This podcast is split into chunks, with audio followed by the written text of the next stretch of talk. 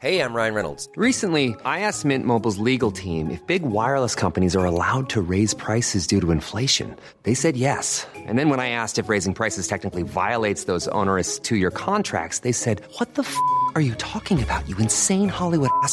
F- So to recap, we're cutting the price of Mint Unlimited from $30 a month to just $15 a month. Give it a try at mintmobile.com slash switch. $45 upfront for three months plus taxes and fees. Promo rate for new customers for limited time. Unlimited more than 40 gigabytes per month. Slows. Full terms at mintmobile.com.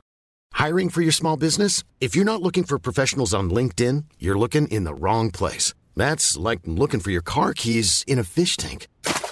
LinkedIn helps you hire professionals you can't find anywhere else, even those who aren't actively searching for a new job but might be open to the perfect role. In a given month, over 70% of LinkedIn users don't even visit other leading job sites. So start looking in the right place. With LinkedIn, you can hire professionals like a professional. Post your free job on linkedin.com slash people today. Spring is my favorite time to start a new workout routine. With the weather warming up, it feels easier to get into the rhythm of things. Whether you have 20 minutes or an hour for a Pilates class or outdoor guided walk, Peloton has everything you need to help you get going.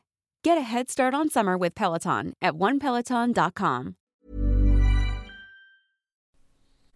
Hello, my name is Gary Mansfield, and this is the Ministry of Arts podcast, where each week I'll be speaking to a different artist. Now let's begin by bagging these bongos.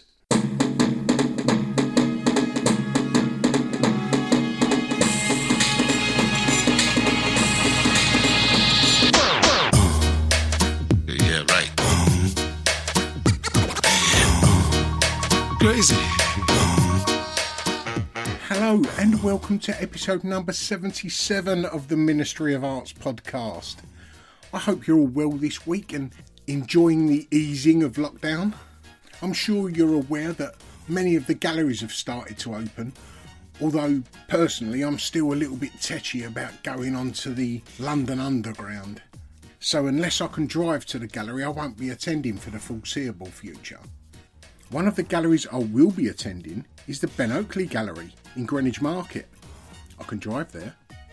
Ben is showing a collection of his own work, which he's been meaning to do for such a long time. He was going to do it just before lockdown, but then, as you know, all hell broke loose. The show is called I've Really Done It This Time. I'm pretty sure Ben isn't sticking to his normal opening hours. Drop him a message on Instagram and he'll get back to you telling you the best times to go. So, the weekend before last, we celebrated Pride. Well, the best way you can celebrate it with social distancing. To mark Pride, I brought down the price of two prints from 150 to 100 pounds. This was The Struggle of Roy G. Biv and The Celebration of Roy G. Biv. Both are rainbow coloured barbed wire, which are part of my time series created using the tally mark. The Struggle of Roy G. Biv is a horizontal barb created in rainbow colours that looks like a figure fighting and struggling away from the greyness of everyday society. The second, the celebration of RG Biv, is a vertical rainbow barb that seems to be waving its arms and kicking its legs and pretty much celebrating all that Pride stands for. To have a look at these images, just go over to the Instagram pages of either the Ministry of Arts org or my own, which is Mizog Art, M I Z O G A R T, and you'll see the two prints in question. There's still a few prints left in each edition, and if you'd like to purchase one at the discounted rate of £100, just contact us, tell us which one you'd like, and quote podcast, and we'll get back to you as soon as possible.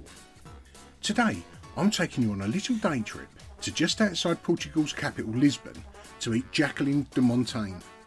I first got chatting to Jacqueline on Instagram when we was talking about the Ministry of Arts podcast. We've spoke often about each other's work and figured it was my time she'd come to join us. Jacqueline is such an interesting person.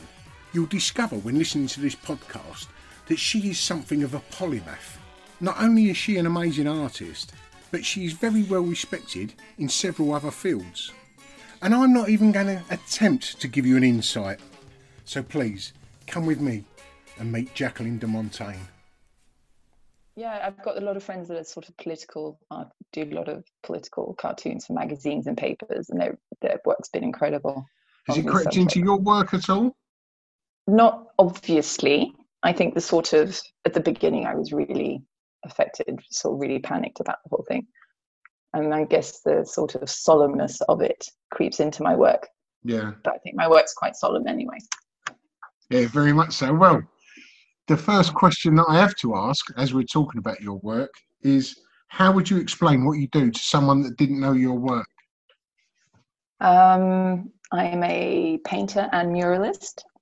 I do murals in the sense of street art, but I don't think I'm a street artist because I didn't sort of earn that title by growing up on the streets doing graffiti.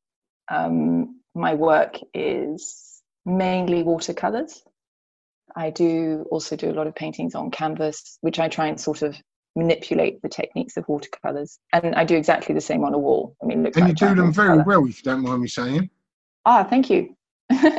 It, was, Um, it, it did throw me a few times when I've seen your work when I was scrolling through, and Mm. I'm just presuming it was a watercolor, and it turns out to be an oil. Yeah, or, or or you think it's well, that could be sort of A two, and it's two and a half meters by four meters or something. Nice. Yeah. Yeah, I sort of paint the same way, regardless of the surface. I, mean, I was painting on rocks the other day with my son, and it just looks like watercolor on a rock. Um, my subjects are pretty androgynous, and um, there's sort of a mix between figurative and very nature-based work. And Yeah. somewhere in the middle, they sort of fuse. So it's either figurative, um, almost scientific illustration level watercolors, and then I mix them somewhere in the middle. And Mainly monochromatic too, a bit limited The- color-wise. where, where you mix figurative with the nature, where does Mm. that come from? I, I've seen that both your grandparents were involved in the arts. Would the interest have come from your grandparents, do you think? Well, the, the subject, the, the sort of nature subjects comes from my mum's father, who was a botanical painter. But um, where I sort of draw draw the illustrations on the bodies, I think when in my twenties and when I was a lot younger, I used to write write on the figures I drew, almost like a diary extract, very autobiographical. So I'd always done that in the past. Actually, I did it for this collective show recently, and I haven't done it. I've seen those. I like years. those a lot. Yeah, but if you get close up, my mum's like, "Oh my god, did you write that?" I'm too embarrassed. And I'm like, "I'm 40, I can write what I want." So it's it's almost like a recording. I think also we're we're destroying the planet, and they're almost like tattoos. You know, it's it's it's something they the figures have on them forever. It's like a, a memory. So Yeah, that's yeah. sort of the meaning of it a bit. I mean, for anyone who hasn't seen it, and you're saying that you put you've put text on on the figure, it's it's tonal, isn't it? So from a distance, you can't really see the text. No, yeah, and then you get close up. I did a lot of uh, very personal artwork growing up, but my parents were very, very conservative, so I sort of kept it to myself. And even when I painted in my 20s, it was all very abstract. And it sold well and it was fine, but I was always doing these things in private. And I would get quite cheeky and I'd put pretty potent texts in, in you know, painted on a very delicate looking figure. And a couple of times people would buy them. I mean, I wouldn't exhibit them, Yeah. and I'm like, there is no way that woman read what was written. And I used to get, I used to get a real kick out of this. I mean, I used to write, like, if I was pissed off with someone, I'd write a whole manifesto in the background of a painting and sell it. And there's, I doubt anyone really reads them. Yeah. Or I, sometimes I hope someone doesn't read them. But the one I've done now, it's it's it's quite fun because the the title of the show is Dilemma. Yeah, it's it's it's very very personal the text. So it's nice to be able to write it, and then I think, is anyone really reading it or not? It's sort of like making something public without being Yeah. public about it. Yeah, yeah, yeah. Yeah. It's um, it is sort of, it is just a, a sort of a little wow factor. People don't notice um the text or illustration until they get up. It can be so blatant that you can't even see it sometimes, can't it? Yeah, I, I mean, I've got I've got some really big murals, and I always write something in the background, or I put I don't know my kids' birthdays, almost like odes to something. Yeah, or yeah, yeah. you know, I remember when my father died, I put his name on a mural, but no one knows it's there but me. Nice. That's always quite a nice feeling. Oh, that's I mean, good. you've got a ten meter mural, and no one's going to know what's written there. Yeah. Or some of the some of the figures have tattoos on them, which are really personal, or they're the tattoos I have. I've sort of replicated them. but yeah, it's it's a nice sort of secret message thing. Can't enjoy doing it. So the the show you've got coming up, Dilemma, is that in Portugal where you live, or is Yeah. that elsewhere?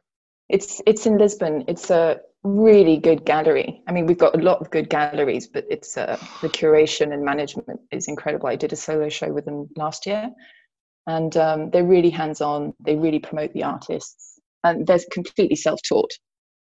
Nice. Um, the curator and stuff. They sort of they opened a jewelry shop with a massive basement. They're like, okay, what are we going to do with this space? And they're one of the top galleries here at the moment now.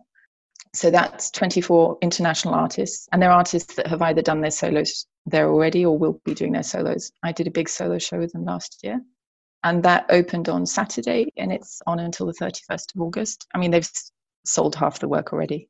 How many pieces have you got in there?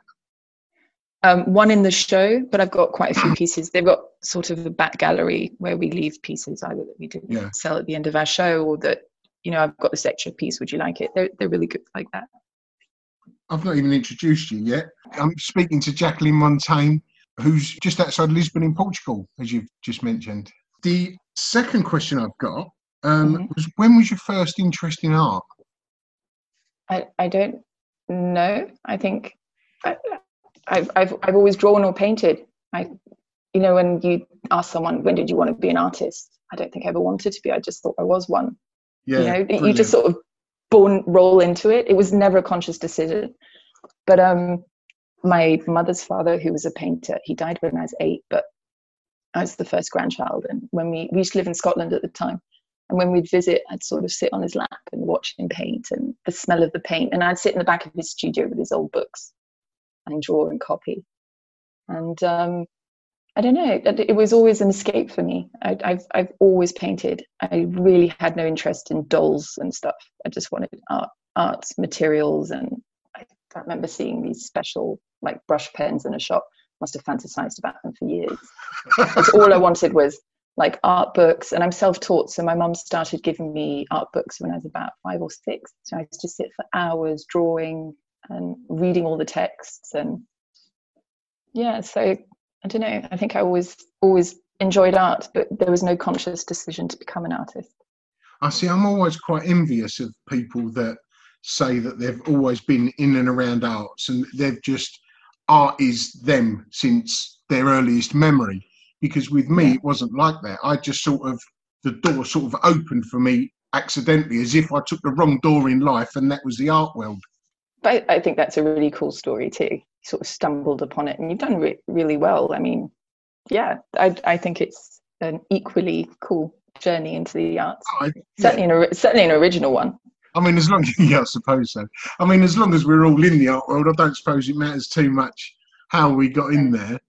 No, yeah, and you do quite conceptual things. It's something I just I'm completely incapable of doing anything conceptual. I'm so literal with my work. I always put writing sometimes on it just in case someone doesn't get it. It's actually there in writing in the middle of the painting. But um, I do envy people with this. I love conceptual art. I do envy people that are able to build these amazing pieces, and when you read the story behind it, you're like, "Wow, that's incredible." Yeah, but that's okay as long as people are willing to take the time to find out what the story is behind it. Yeah. No, of it- course, of course. If they're not, it's just a pile of bricks on the floor, isn't it? Yes, it is. But um, I mean, there's a lot of conceptual artists, especially now with the economic crises and stuff. The stuff they're coming out with is so clever. I mean, I do take the time to read, and when I read, I'm like, no, that's just unbelievably cool. One of my Yeah. best friends is a conceptual artist in Lisbon, and sometimes I review his text in English for him, and I'm like, oh my god, how'd you come up with that? it's so clever, half of it. Yeah, see, that's that's what I loved about it when I first when I first realised what conceptual art was.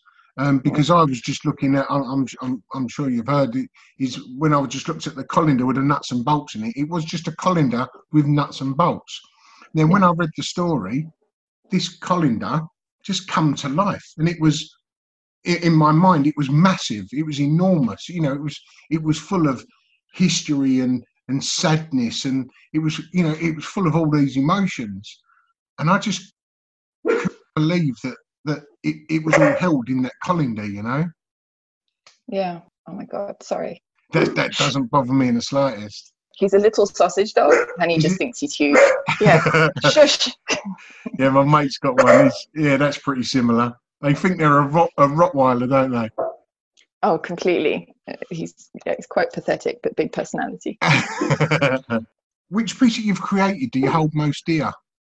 Um, I, I I only really started painting, really painting the way I wanted about three years ago. I'd taken seven years out to study. Shush. I'd taken seven years. I'd taken seven years out to study something else, and um, I was invited to do this really cool collective show in Lisbon with three of my friends. And um, it was my son's 17th birthday, so I painted his portrait. And it was the first time I'd done this dripping blue that I think have been become a bit known for. Not not known like famously, but a lot of my work is blue and has these drips on it. And um, Tom, he really liked the painting, so I thought, well, I'm going to keep it for his 17th. And I had I put a silly price on it, thinking no one would buy it, and a lot of people would. But I kept it for him for his 17th birthday. So this piece it's the first time I'd started painting, and also I was like, wow, people are willing to pay quite a, an elevated amount for it. Yeah. But I kept it for him. I've got actually, I've got it in the sitting room. Yeah, it's a big, big watercolor. It's got Indian and gum ink in it. Uh, it's blue. It's a portrait of him. The blue. I mean, when I've when I've spoke of your work, I've mentioned the blue a few times. Yeah, that, that sort of it's held there for a, a couple of years, and and when I don't see it in an artwork that you've made, I sort of um, I sort of miss it if you if you know what I mean. Yeah, actually, wh- when I did this um, exhibition, my uncle had died just before it, and he was someone I really admired.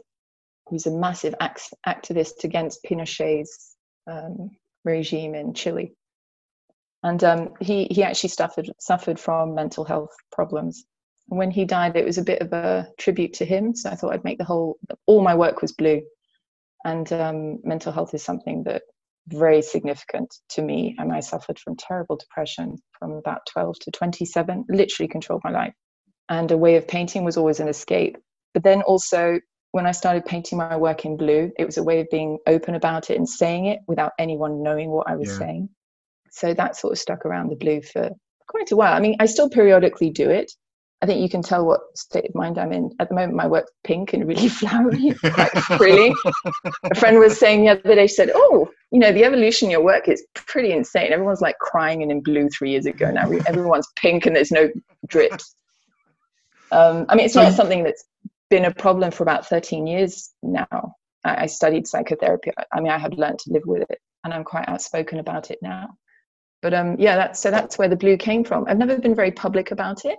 So this is kind of the first time, but it's, it's cool. It's important also the blue I, i've done it quite a bit i've made my statement even though I, I mean mental health problems haven't been an issue for well over a decade i sort of said it out loud You saying about your um your studies. You well, you've studied in various fields. Could you tell me about those? sure um, growing up i was a, a good student at school god my dad was the headmaster of the first school i was in Ah, wow. Well, not, it was not a good thing you're either treated like imagine. gold by the teachers or you're treated like shit I had quite a lot of problems with depression. I mean, at, at, the, at about the age of 16, I had to be taken out of school. But um, even being a good student, I, I wanted to be an artist. You know, I wanted to get tattoos. I had blue or pink hair at the time. And my poor parents, you know, very reserved. My mother's the head of special needs at, at the other school that I went to in the end. Um, that, you know, you should be studying to be a lawyer or a doctor or something. I just wanted to be an artist. I just wanted to study art. And then at some point they said, okay, you know, let's apply to schools in England. Let's looking at St. Martin's and stuff. And I was like, oh, so now you're going to let me study art? I'm not going to study art. You know, just it's- I, was- I was horribly rebellious. So I went to England. I actually studied to be a chef. That is something I don't really talk about often. I was uh, I studied at Tante Marie in Woking, which is one of Gordon Ramsay's chef Yeah. schools, and I went to work at Eton, um, Eton College. I did the catering. I was a chef there. I, sp- I mean, I, I really didn't work that much. I spent my life in the drawing schools. And then I had my oldest son, and I came back to Portugal. And then I studied to be a psychotherapist as well, and I did psychology. I finished my schooling online with the Open University, so I could sort of travel and do other things at the same time. Was sorry, then I- was studying psychotherapy a result of your own mental problems when you was younger, or at that time even? Yeah, yeah, a, a bit. I mean, there's it's it's obviously present in the family. So, I mean, I was, I'm lucky to be born into a family that really recognizes it. I had incredible support, especially from my mum and my dad. So my curiosity, um, curiosity and and enthusiasm really came from that. And I learned a lot by studying it, and I learned more by studying it than I ever had with any doctors on how Excellent. to live with it. Yeah. So I really turned like bad apple into a pretty good apple pie. And um, then when my youngest son was born, I, I studied. I'd always been interested in healthcare. I mean, uh, so I studied medical ethics and pediatrics and nutrition. And for seven years, I seven or eight years, I became a consultant here and sort of very outspoken activist against companies like Nestle and how they promote Oh, formula in third world third world countries. And you know, I got trained by this NGO I represent in Switzerland and in England. So I became very outspoken with this. But sort of woke up one day, I thought, oh my God, I'm an artist. What am I doing? So at 37, I've been quite empowered by my experience, you know, doing public speaking and like debating at Parliament in Portuguese. And at the time, my Portuguese was still a bit rough. It's, Nice. it's okay now. So through all that empowerment, I thought, fuck it, I'm going to be an artist again, or try. And I'd written to a woman who, I think in 2007, we were going to build refugee camps in the Algarve, which is down south. And I'd seen these really cool murals in Haiti after their natural disasters on illustrations. So I was thinking, you know, we're going to have all these um, refugees come to Portugal. They're not going to speak Portuguese. Many of them are illiterate. You know, let, let's use images on walls in the camps on, on hygiene and nutrition, especially in pediatrics, because things like, you know, breastfeeding can saves more lives than any vaccine known to man in the first 28 days of life. So I contracted uh, this curator saying, you know, can we do this? Can you get me artists? Can you curate the project? And she's like, great, sure, let's go for it. We didn't actually build the camps, but a few months later, she asked me to paint a mural. And I was like, uh, a bit petrified. Or how the hell am I going to do that? And that's how I accidentally stumbled into painting murals. Nice. Well, it's Yeah, good so when, when when someone calls your bluff, isn't it? You know, you, you come up with this idea and you, you sort of figure out all the issues that may be within that idea, and then someone says, "Yeah, right, go for it." And that's the bit you're not quite prepared for, isn't it? I was so nervous, it was ridiculous. I, I went and sat down with a friend of mine called Mario Belém, who's a really well known street artist here. And I'm like, Can I ask you really stupid questions? Don't think I'm stupid. He said, Yeah, go on, come round. And I'm like, What happens when the paint drips? it's like there, there are there are no what are those books, you know, computers for dummies and there are no how to paint a mural for an idiot. And he he sort of zoomed in to some really well known artworks. He says, Look, there's paint dripping everywhere, don't worry about it. And I'm like, How do you charge? How do you scale? I mean, we just I ended up just doing old fashioned scaling with a grid. Yeah, so he he helped a lot. And I'm like, how do you hold a spray can? Um, I used spray cans in the first one. I've since decided I really, really hate spray cans. But um, that's how I stumbled into painting the murals. Well, the murals, you know, they, they don't always have to be spray cans, do they? Yeah, I mean, there are some people that paint hyper realist murals, and I'm like, they must be using a brush. Yeah, They- They're not. They're incredible at what they do. beautiful. It, it does take away the sort of ability to create shadows manually, and it, it. I mean, you can create incredible blending with spray cans that Yeah. takes a bit of work with a paintbrush. Um, but I, I would never trade. I really like painting with a paintbrush on the walls. I, I really enjoy it. And it's water based. I mean, the smell of spray can is really, even with a mask, in the heat, it's really heavy going to be around. Do you never use a spray can? Is it always a brush? Uh, I have it. I have a few times. It's also really solid color. I mean, really opaque and really vibrant colors. That if you want to get that intensity with, um, I don't know, acrylic or wall paint, you've got to do a couple of layers. So Yeah. it really helps with the workload. So I have a few times, but I, I avoid it. Makes my skin itch as well. You know, it's like you get a thin layer of it all over your body. It's awful, but um, not my favorite medium. What do you do to relax? Um, paint. literally sometimes i'll be doing huge paintings on the walls in my studio but i'll have like little watercolors going on my desk um, do a lot of sports. I spend a lot of time with my youngest son, who's my sort of mini artist. We go to a lot of exhibitions and I mean, things have changed now with lockdown. We can't really go to exhibitions and then out for dinner afterwards. And, Yeah. But um, a lot of sports. Is uh, your of into art? Yeah, he's he's a very very talented artist. Uh, but he's uh, photography, and he's done. He's had two shows. He sold out both times. So I'm really proud of him. And he's actually studying photography now, but um, the course really didn't turn out to be as good as I thought it would be. So he's pulled out of that. But hopefully he'll continue with it because he's really very good. And where's that? Is it in Portugal where he's studying? Yeah, so it's a Portuguese university. It's actually an English course that they've translated into Portuguese, and somewhere in the middle, a lot has been lost in translation. Yeah. Yeah. So I'm a bit miff- miffed with that. But um, there are some really good courses. So we'll find something for him to do. And what does your youngest want to do? Does he want to do the arts? Oh my God, depends on the day. Um, he's lovely. He's, you know, I've taught him, you know, research your facts before you share your opinion. So he's really into researching. At the moment, he's obsessed with World War II and he wants to be a, a historian. But he spent like six months wanting to be an obstet- obstetrician, spent six months studying anesthetics. Yeah, he's he's really intense and he he loves hanging around artists. And I take him to a lot of shows and he will go up to like really well known artists, center of the room, said, Hi, I'm Freddie, you know, tell me about your work.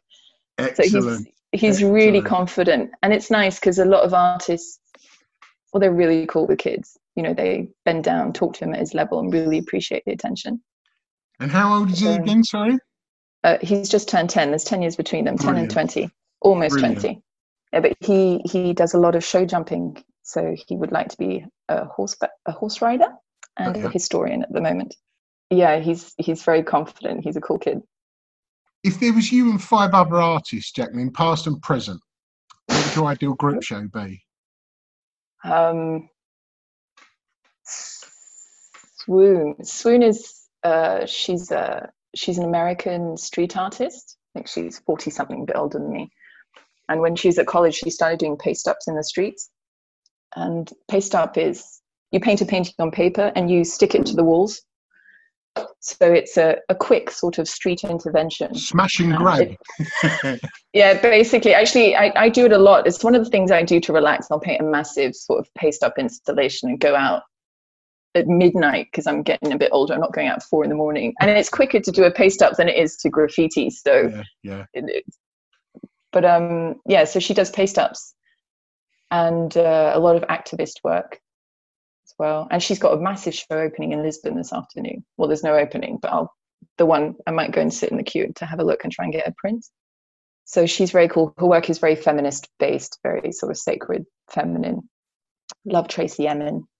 Yeah. Tracey Emin had a massive impact uh, on me growing up. I went to see the Turner Prize when she was nominated. Went with my dad. We were in England at the time, and I was like, "Oh my god, that's so cool!" She's like written her heart and soul out, and it's public, and it's okay. Yeah. So that had a big impact on me with my work. I just thought, even when I started writing in my work and putting very personal things, trying to not think if someone would read it or not, that really came after seeing her work. Her honesty literally makes my heart race. It, it sort of it makes me take a breath, you know, because it's it, it's she just opens up her soul and her heart, doesn't she? It it is, and I was 18 or 19 at the time, and I I was just so amazed by it. And um, actually, she's when I mention her here, it's not an artist that anyone really knows here, or not not not very well. Yeah. And when I show her work, they're like, "Oh my god, how is it I haven't heard about her?" Because it, it is, it's so brutally honest. It's almost grotesquely honest, but in such a beautiful, confident way, or perhaps a lack of confidence. I don't know. But it had a huge impact on me. I thought, you know, I really can put my heart and soul in my work, and it, whether my parents like it or not doesn't really matter. So that that that had a that's two. Um, Paula Rego. Do you know Paula Rego? So she's a Portuguese painter. She's represented by the Marlborough in London. oh yeah. She's in her 80s now. She's she was made a dame. I mean, she had most of her career in England. She studied at the Slade School of Art, and um, I mean, her Paula work goes Rego. for a million pounds. Yeah. Ah, there Sorry. you go. The accent. Paula Rego. Paula Rego. Yeah. Paula Rego. oh, how ignorant am I? I've had huge conversations with people. and We're talking about exactly the same thing. We're just saying it with a different accent. Yeah, her work's massive. And you taking it's, you either love it or hate it. And she was a great friend of my dad's. So and she went to St Julian's, which is my dad's school where he was a headmaster. I met her for the first time when I was about eleven or twelve, and um, she'd invited me to go out and do a small apprenticeship with her Nice. in my teens. She's incredible. I mean, her son has just done a documentary about her that he present. There's a Paulo Re- Paulo Paulo Rego um, a building half a mile away from me, and um, it's somewhere I go when I'm sort of lacking inspiration. It's just her work. I mean, periodically there's uh, foreign shows, but on like a side room. Yeah, I think she lives in Cascais now that she's retired. Yeah, she did. So abortion was always illegal in Portugal until a few years ago. So a lot of her work growing up was about legalizing abortion. It's quite it's quite political her work, and she was supported by the Gulbenkian Foundation also, which is a foundation my dad did stuff with. And actually, if you look at some of her work, she's got the old St. Julian's uh, school uniform in it, like the school tie we all had to wear. Yeah, she's she's really cool. Um, another artist, Peter Lindbergh. Love Peter Lindbergh. You know, he sort of made androgyny cool and sexy. Yeah. Um, how many have I got? Is that four? Anthony Lister. Yeah. So I really like his work. He's painted a few murals here, and I've, got, I've actually I've got one of his paintings at home. So I like his work a lot. That's that's like my curator's dream show. Of course. But I love Beatrix Potter. Had a massive impact on me growing up. Don't know if she'd fit in that show. She'd bit out of place. the, the stories or the the illustration? The illustrations. I wanted to grow up to be like that. I wanted to paint like that. I mean, I, I originally wanted to be an illustrator. It doesn't really pay the bills unless you're really out there. But um, yeah, I thought she was Is amazing growing the- up. The watercolor effect comes in. I think so, yeah, because my grandfather didn't paint watercolors. He actually painted in acrylic. So the watercolors, I, I mean, I've still got a set of all the Peter Rabbit books in my bedroom, one of the original sets I was given when I was born. And I still look through them with my youngest son. I love them. You just, there's nothing like it. Also, Yeah. I, I loved old, old anatomy books and illustration books. I mean, now I'll spend hours in like book fairs trying to find these old books. But uh, yeah, she definitely contributed to my love of watercolors. Excellent. I, I like that how artists from an era that is sort of not shunned upon, but it's sort of ignored a little bit nowadays. Um, I like it when when they get sort of revitalised and th- their ideas are used again in, in a modern way. I, I really like that. Yeah, me too. I think she's, uh, I mean, also in a time that women were really not celebrated for very much at all. No. No, I really love her work. I think if there's one artist I could ever choose that I love above all others, it's got to be Beatrix Potter. Excellent. And why not? And why not? You know, your inspirations come from from all sorts of places, don't they? If you wasn't an artist, what would you what would you like to be? no, growing up, I wanted to be an RSPCA officer. Just thought that was so cool. We had nothing like that here. I used to watch all the programs on all the English programs here on television. I don't know, something health related. I mean, I studied all my foundation in nursing and stuff. Quite like midwifery. I studied to be a doula. I'm a qualified doula. But if I was a midwife, I'm not great working with other people or for other people. I'd probably be in a village in Africa or something where I could do my own thing. You've got a lot of hats. I've got a short attention span. I've always got to be doing something. I mean, even like you're saying, what do you do to relax? I actually find it really hard to relax. I've got to be doing Yeah. something, even though I'm relaxing, like running or walking or sports or painting. I never really, I wasn't sure. I didn't really think, or even though I'd done quite well with painting in my 20s, I didn't really think, I mean, who am I to become an artist or something? So I've Yeah. always had these alternatives, and I'm I'm really curious. I'm always studying. I, mean, I might, I would still like to study other things in the future when I have more time. I'd love to study. There's a course that Sotheby's gives on international curatorship. Yeah, I've, I've seen that. I quite ha- like to have a look at that. It's quite short, so I'd rather do a short course to know if I really want to invest in it anymore. Do you And then after Hmm, exhibitions yourself there? Not yet. I'm curating something at the end of the year for mental health awareness, which will be pretty big, I hope, because I want to take it to Parliament as well, because we have no official statistics for suicide rates yet. I mean, that's that's as far as my curatorship Will it be in experience has tandem? gone so far. Will it be in tandem with taking it to Parliament? Um, that that isn't the plan. I have to think which way I want to do it. But I mean, because I do have a bit, quite a bit of experience in taking arguments and creating project projects, and I'm good with statistics and speaking publicly. So I, I've had that experience in another field, and really, it's a template you can apply to anything. But the fact that we have no official st- statistics, I mean, our mental health support here is actually very, very good. But there's very little funding here. Things tend to be on a voluntary basis, like SOS hotlines. Yeah. And a few two weeks ago, a very well-known person here, an actor, uh, committed suicide. I, I knew him. He's a local from Cascais. Really nice guy, beautiful family, five kids, everything going for him. Beautiful wife. But the the comments that came out in the press are so so deeply ignorant that you know I was getting really pissed off about this. This is awful. Everyone thinks they know something. You know, and the the stigma surrounding men talking openly about it is huge, especially here. We're a Latin country. Guys like football and beer and women you know, I, I, know that's everywhere, but we are a Latin country. It's even yeah. less spoken about. Guys don't cry, or they shouldn't. So I wanted to use, I mean, I've never really had the courage to speak about mental health so openly, certainly not publicly. So I've sort of waited. but his passing really gave me a bit of a kick in the butt. So I'd like to do something towards the end of the year. I've already spoken to the main town hall who said, you know, create the project, let's review it. Nice and hopefully that but i'd like you know parallel events like public speaking and and i'd like to see i mean i do have access to our national health system in an internal level because i'm i still every few months i'm a, a european consultant for the, poli- for the policy implementation in pediatric nutrition so i still wow. do that so i have access to the building and the professionals inside so yeah. i'd love to find out really one thing is what we do another thing is what exists officially. So I, I would like to sort of marry the two subjects a bit and do something with it. A few years ago I, we, I did this report. It's on an international platform and it came out in the press in portugal. It's called the world breastfeeding trends initiative. It's not actually about breastfeeding it's about the policies we have. Do we implement them? It's all under the convention of the rights of the child. So it also involves like statistics about genital mutilation in children child abuse and stuff and um, you know, the petition that came out overnight, we had about 40,000 signatures within 24 hours, and we're at our third round at Parliament. You know, so you have your different stages before something is made law, and this um, petition is to give women full pay for six months while they're breastfeeding. But the few times we had like murals on breastfeeding and stuff, they go viral. So art, I think, is incredibly important, especially for policy change, because one, we're targeting a new generation younger kids, they don't want to read a 10 page pamphlet on no. statistics and rubbish like that. So when we do use things like art, especially public art, which is, face it, it's cool, it's trendy.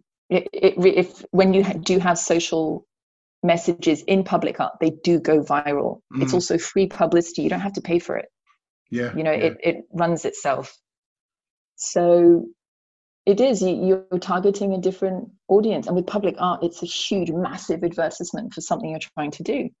You know it's incredibly important. So using the public art is something i'd like to do. Well i think november's mental health awareness month. So the murals will be painted in october. And hopefully we can take our argument to parliament a bit. And are the portuguese people open for change in areas in areas like that? Depends I don't know. It's it's a very very patriotic country. Um, we're very advanced in certain things, but you don't really hear about our advancements on the international platform of the world. But they're very accepting. You know, you if you get like a 80 year old man chatting about mental health, he's like, you know, I don't know, go and have a steak and a beer and man up, hair on your chest, grow some hair on your chest but when when this this man passed away, Pedro Lima, a few weeks ago, the the outpour of support was huge, you know, from public figures. And a couple came out and said, you know, I also have depression, or but it's not the sort of thing people are willing to put their face in front of on billboards, you know, the face of depression. So I don't know. We'll see. We'll see how it goes. I mean, really, the out. A lot of people have spoken about it, but the ignorance and assholes that have made such stupid comments are just just as bad. I mean, this yeah. man's kids were being bullied at school, getting messages from their classmates saying "serve you right." A child capable of saying like that did not grow up in a cat family that is accepting and can show empathy. and talks openly about subjects. So it's important that this is discussed, Yeah. even in schools. You know, we're we're molding the people that are going to be looking after us when we're old.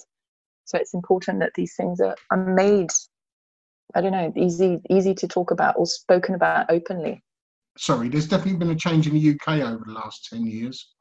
Yeah, the the things on the news and that incredible art installation where you've got the bodies on top of the building. I think there was Yeah. the same amount of, as the men that had committed suicide, and the the suicide rate again amongst men is much higher than women as well. Yeah. Actually, I was thinking if I do do this, I know that what is it, the Duke and Duchess of Cambridge, what is it, the Royal Foundation. One of their subjects is mental health. I know if well, be- well, Calm, who put that installation up, um, Mm. or the installation was done in in their name. I know that at that precise time, the two princes were back in Calm as well at that point. It would be it would be really nice to get. I mean, I have dual nationality. It would be really nice to write and get some support saying, you know, well, we don't have this in Portugal as a British Portuguese citizen. Can we at least have some verbal support? Because I know that will really put it in the limelight here, that it really exposed. And then I think the Middleton brother, I'm really bad with names. You know, he came out about mental health problems recently as well yeah, something like that would really put it on the map here. The Portuguese are funny. If if we get a recommendation from abroad, they'll put up their walls. I mean, they'll they'll give you their back. But um, international support that would be really cool if I could wing something with that. Do you think the people of Portugal would open up and talk about depression? I don't know. I think so, but but the fact, like, I I can't find statistics. We don't have a, a black and white registry of statistics. I mean, it's it's we're we're very advanced. We we have a very sort of placid society here. A lot of things haven't been pushed because you know why why do the work? I mean, it's only what three years ago domestic violence became illegal, became a crime. Until then, a Oh, man could justify uh, three, four, possibly five, not further than that. It was in December. And I remember until that point, a man could justify beating the shit out of his wife because she was irritating him. So we're, we're quite backward in, in various things, but we are advanced in the sense of camarader- camaraderie. Society, even even the the lockdown, we were on lockdown before it was made manda- mandatory. You know, the country really came together. It's it was really beautiful to see. I was really proud. Does religion But, get in the way of some of the laws and rulings? It can't, shouldn't, but um, we are a predominantly Catholic country. I think Mm. that has really delayed abortion rights and things like that. Yeah. It's a proudly Catholic country. Not everyone's Catholic, certainly not the younger generations, but um, it's hugely accepted. It's not shunned on at all. But I think politicians and stuff, deep down, it does get in the way of a lot of opinions. Yeah. But you know, we're a democracy, I guess. So You, you just mentioned there about the, the younger generation. Do they still have that attitude with depression? Or because of social media, do they open up a little bit to each other? Do you know? I know the problems have, have become huge, especially with the lockdown. So my son's lot and a bit younger, it's had a massive impact impact on them this whole lockdown. And we are looking at years and years of mental health problems that are going to come from economic problems, crisis that we're facing, people that have suffered from from the the COVID nineteen and have recovered are, you know, documenting horrible mental health Yeah. problems. So it's something we're going to have to address you know these kids have been in lockdown for four months has a huge impact they're not socializing a friend of my son's died about a week ago think indirectly directly. I mean I'm, i don't think we can talk about the details but I, I do know that this lockdown has had a horrible effect on these kids. Yeah. like really bad. So it whether they like talking about it or not we're, we're going to have to.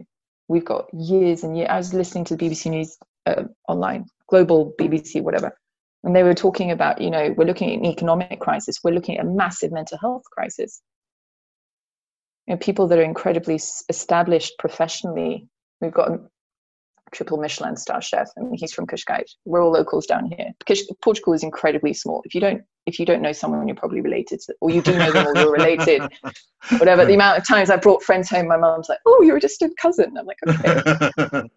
But this huge chef we have two huge chefs. I mean they have over a thousand staff. They've gone bankrupt in this you know years and years of working. Huge companies have shut down you know pillars of our economic shops and stuff, things that have been around since I was a kid, they've closed.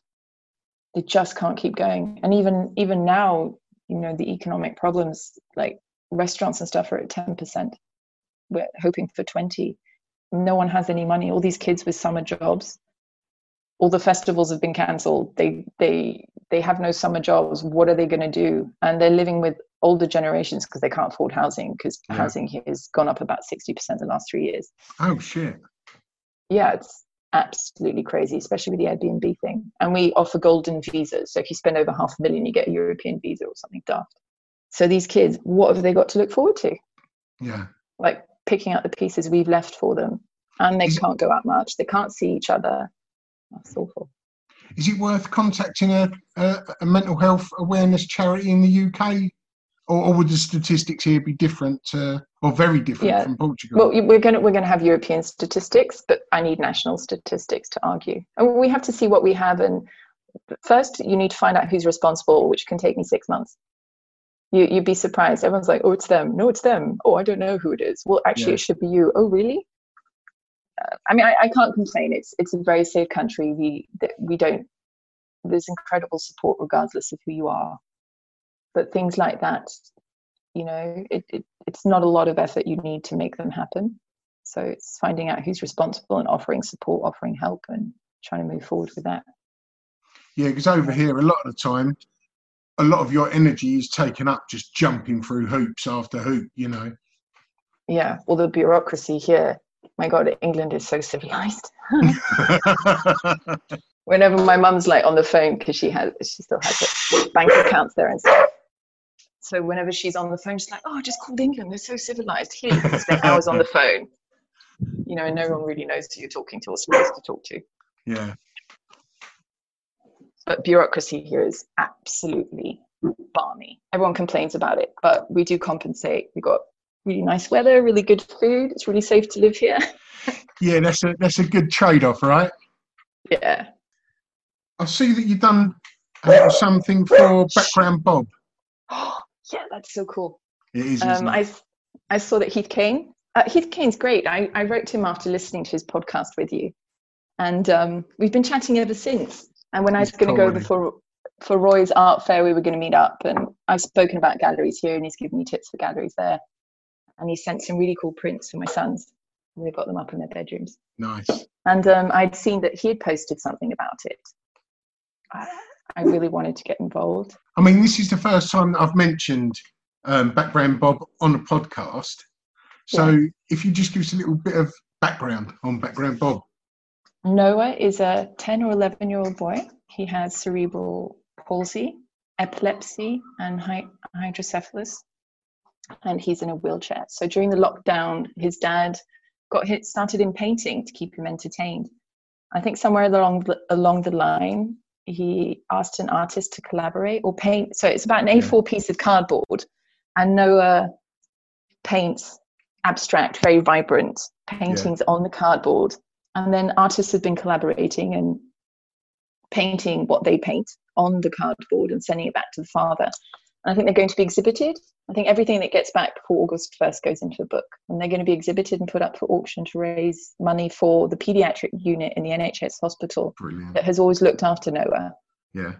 It's kind of gone global, I think. Yeah. I mean, I, I know I, I got, I wrote to the father, and um, a few days later, I got the cardboard in the post. It had pink and green on it. I thought, yeah, yes to pink. Not sure how to do green. So I think it's the most psychedelic thing I've ever painted. But I kept it traditional. I put swallows in it, which are a big symbol of Portuguese culture.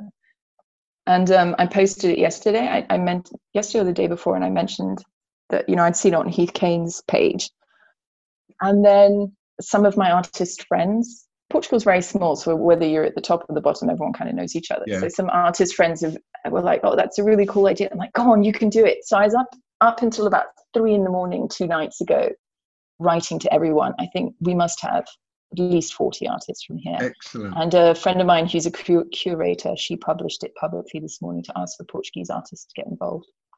So yeah, I think uh, I sent a little warning message saying I think you might get a bit of a wave from Portugal. Sorry, but um, yeah it's it's a it's a really really cool idea i remember in my teens i when i was having really shitty time my dad said that's fine. Don't go to school. Fine. You can stay at home but don't lie in bed all day. So down the road we, we've always ridden uh, we do a lot of riding in the family. So down the road are, are some stables and they do riding for the disabled.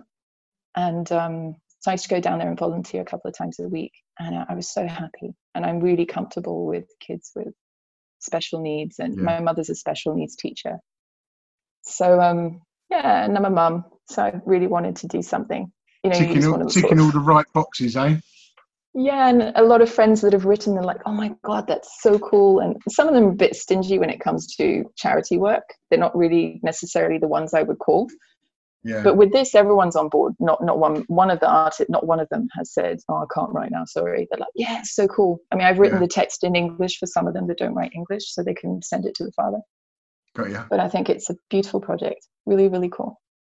Well, it's, it's been a hard time for artists on the charity front because artists are, are very giving anyway, aren't they, with their with their work. But when the COVID kicked in, a lot of artists that I've spoke to, they've been asked so many times to to give an artwork, and it's it, it hurts sometimes to to say no, you know. But but sometimes just it, it got to a point where you had to in the end.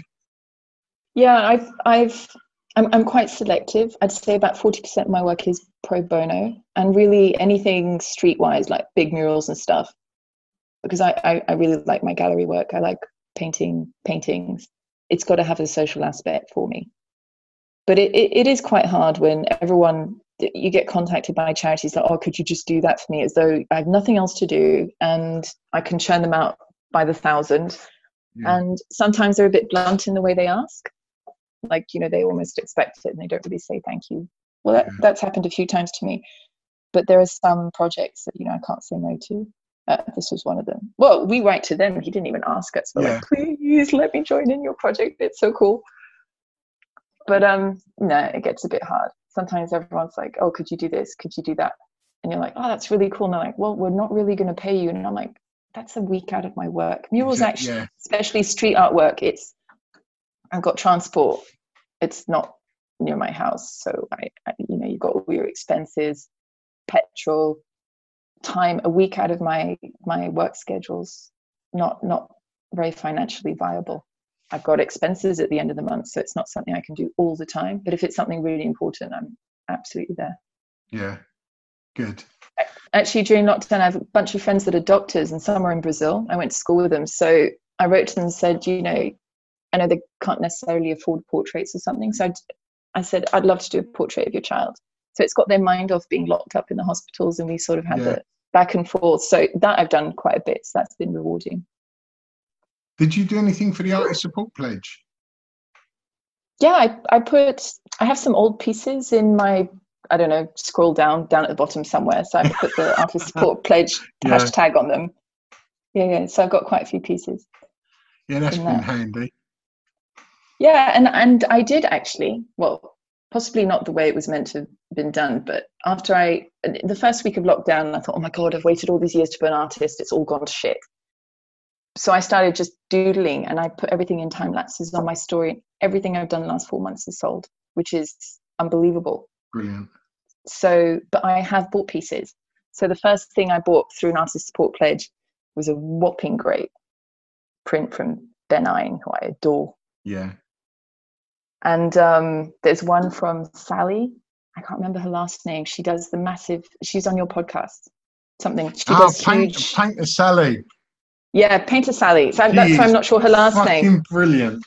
So she I put a bunch her out in the artist support pledge and pledge, and she's got a nude in a really awkward position with beautiful red highlights. So that will be my next one. But yeah, it's been fun. So every four, five, every thousand pounds I make, I have so far gone back and bought stuff. She's really cool. Excellent. She's also got a sausage dog. I think it's just had puppies. I saw on Instagram. I've discovered through your podcast a lot of saus- uh, sausages have artists. No, a lot of artists have sausage Oh. I think you might have been right. They're so demanding. I think you might have been right the first time. Hello, this is my artist owner. Would you like to say no? Yeah. Uh, We've already spoke about a project you've got directly coming up, but have you got anything else in the pipeline? Yes, a collective show in either end of October, beginning of November. I mean, this year I, all my shows were abroad, but as that's not going forward, I've accepted some more collectors here. That's in October for Mercart, and it's all women. And then I think the subject will be change, and with a Brazilian gallery in September. And I'll be in Roy's Art Fair next year in England, which you know we postponed. I was meant to be there in April now, and I should have a, a solo collection being presented in Madrid, which still waiting for dates. That was meant to have been done in June, but obviously Spain's really suffered with the virus. So everything's a bit in the air. But collectives, yes. Solos next year, yes. What Roy's Art Fair have you signed up for? The one in October or ah, the one next year? It's so funny your podcast because you I've been speaking to them for months and then I heard his voice on your podcast. and I was like, oh, you know.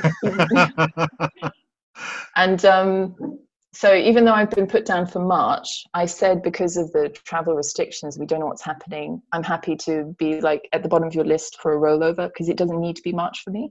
Got you. I actually prefer it if it's a bit later on because I have stuff to already booked until March. Shh. Ah, my word. But um, they've been lovely. We have nothing like that here. We don't have art fairs. Well, we have two art fairs, but they're massive and not very accessible unless you sign to a gallery. And I'm not willing to sign to a gallery at this point in my life. Sorry, would you and some fellow artists not be willing to try and put one together? I was talking about it yesterday because the few things we have here really monopolized by two, one, well, one big sort of curator, and they link a lot to brands. And it's not something I, I'm interested in being connected. I have no commercial connections. I've always turned around, eh, turned down any connection to brands or corporations or anything. But it's something that I'd really like to look into in the future, at least a space or, I mean, because we're looking at, we give galleries between 50 and 60% before tax here. Oh, so, wow. I mean, my, my work is not stupid expensive. It's, it's an established price, but I've got massive amounts of costs of framing, give a gallery 50% or 60 plus tax. I'm looking at, I mean, we, artists only pay 6% tax here, but I'm looking at possibly 15% of the final value of my work you know and even if we rent a space you're looking at 500 to 1000 euros a day sometimes. That's just balmy yeah. So a lot of younger artists or emerging artists i think i fit in category as well. You know there's nowhere that we can really unless it's like somewhere in the outskirts of somewhere. You know the, the, nothing really exists at the moment but it's something that we are discussing amongst ourselves. It'd be really cool to do something about it.